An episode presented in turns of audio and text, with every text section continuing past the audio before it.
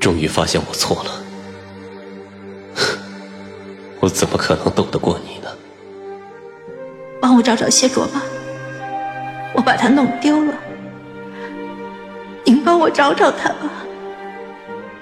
回到过去，找回当初爱上彼此的初衷。欢迎您收听精品仙侠剧《和离》，演播：一颗小青藤，司徒小魏，后期制作：咕咚。第一百一十九集，谢卓，我刚开了口，便见谢卓怀里的小狗忽然竖起了耳朵。本来趴得舒舒服服的小狗，撑着前腿，在他胳膊上站了起来。小狗四处张望，而后猛地向一个地方“嗷”的叫了一声。它开始激动着急，不停地扒拉着谢卓的胳膊。谢卓便将他放到了地上。而就在他被放下的那一瞬间，小狗迈开脚步，四条腿犹如弹起来一样飞奔向远方。他跑去的方向有一个正被母亲牵着的小女孩，欢快的叫声在逃难的民众里显得那么的特别。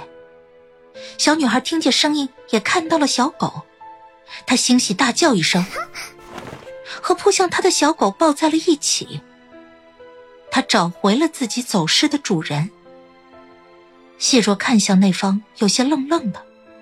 我连忙道：“啊，狗狗也是会选择的。”我睁着眼，用最真诚的眼神望着谢卓。一定是有很特别的缘分，所以在那么多狗狗里面，那么多人里面，才会正好遇到那一个。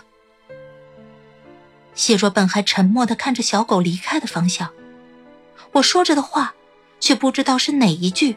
哪个字入了他的耳朵？他低头看我。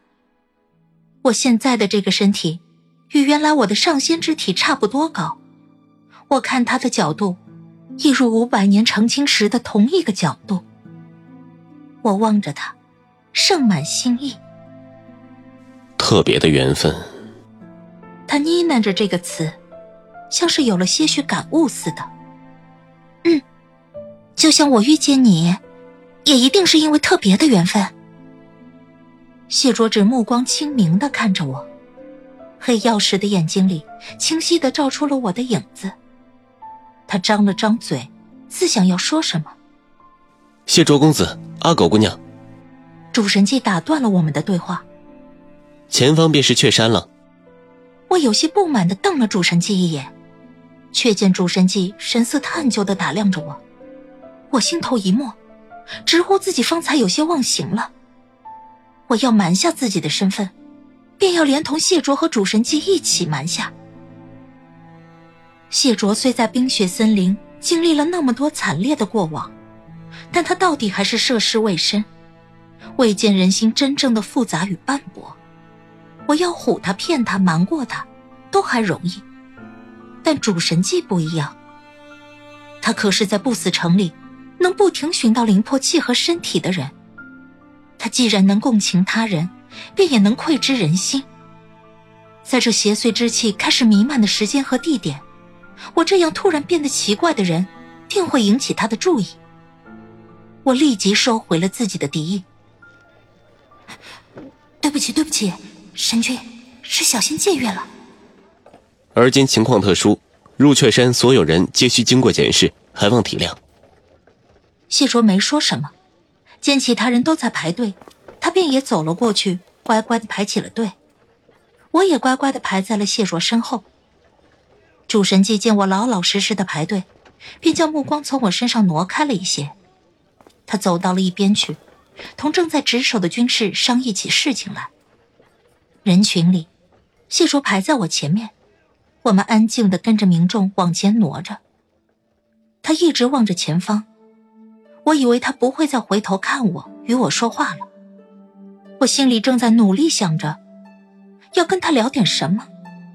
忽听前面落了一声：“我遇见的所有人，都是因为有特别的缘分吗？”我不知他为何要如此问，却直觉的回答了一句：“当然。”他没再多言。我侧头看他，却发现他清澈的眼睛正在看着前面的人们，从民众到军士，到主神界，最后又回过头，落到了我的脸上。他一言不发，随后又低下了头，摸了摸脖子上的石头。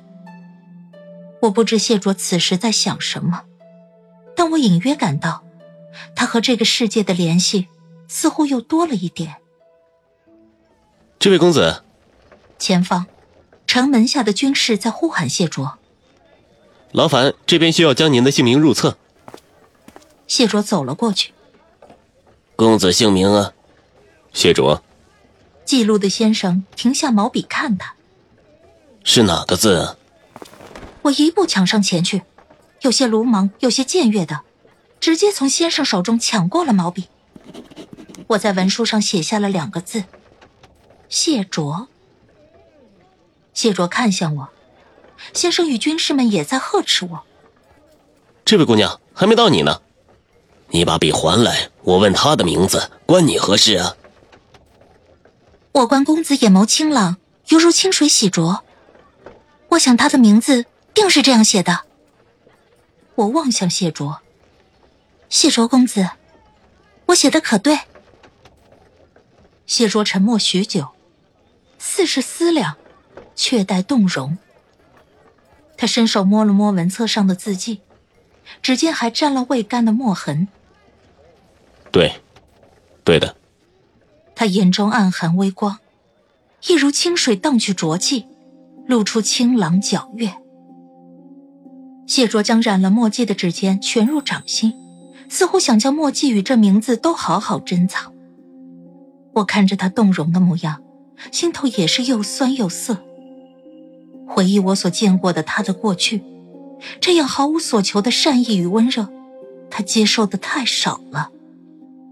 我一时间心潮澎湃，想着：若我不去改变这历史走向，不触碰所谓的大事节点，那我是不是可以在不经意的时候，给他捎去这么零星的温暖呢？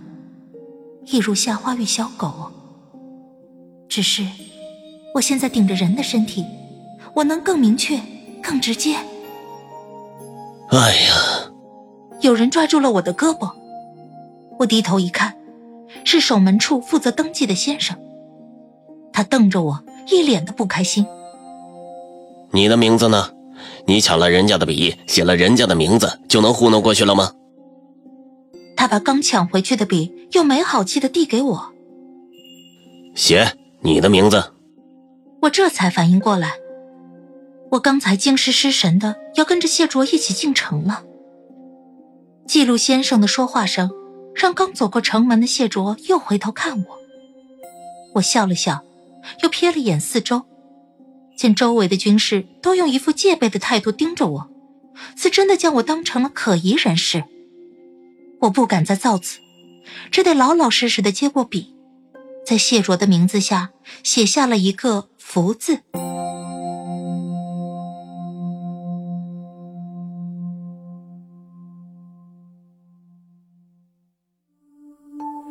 亲爱的听众朋友，本集已播讲完毕，感谢您的收听，欢迎订阅，我们精彩继续。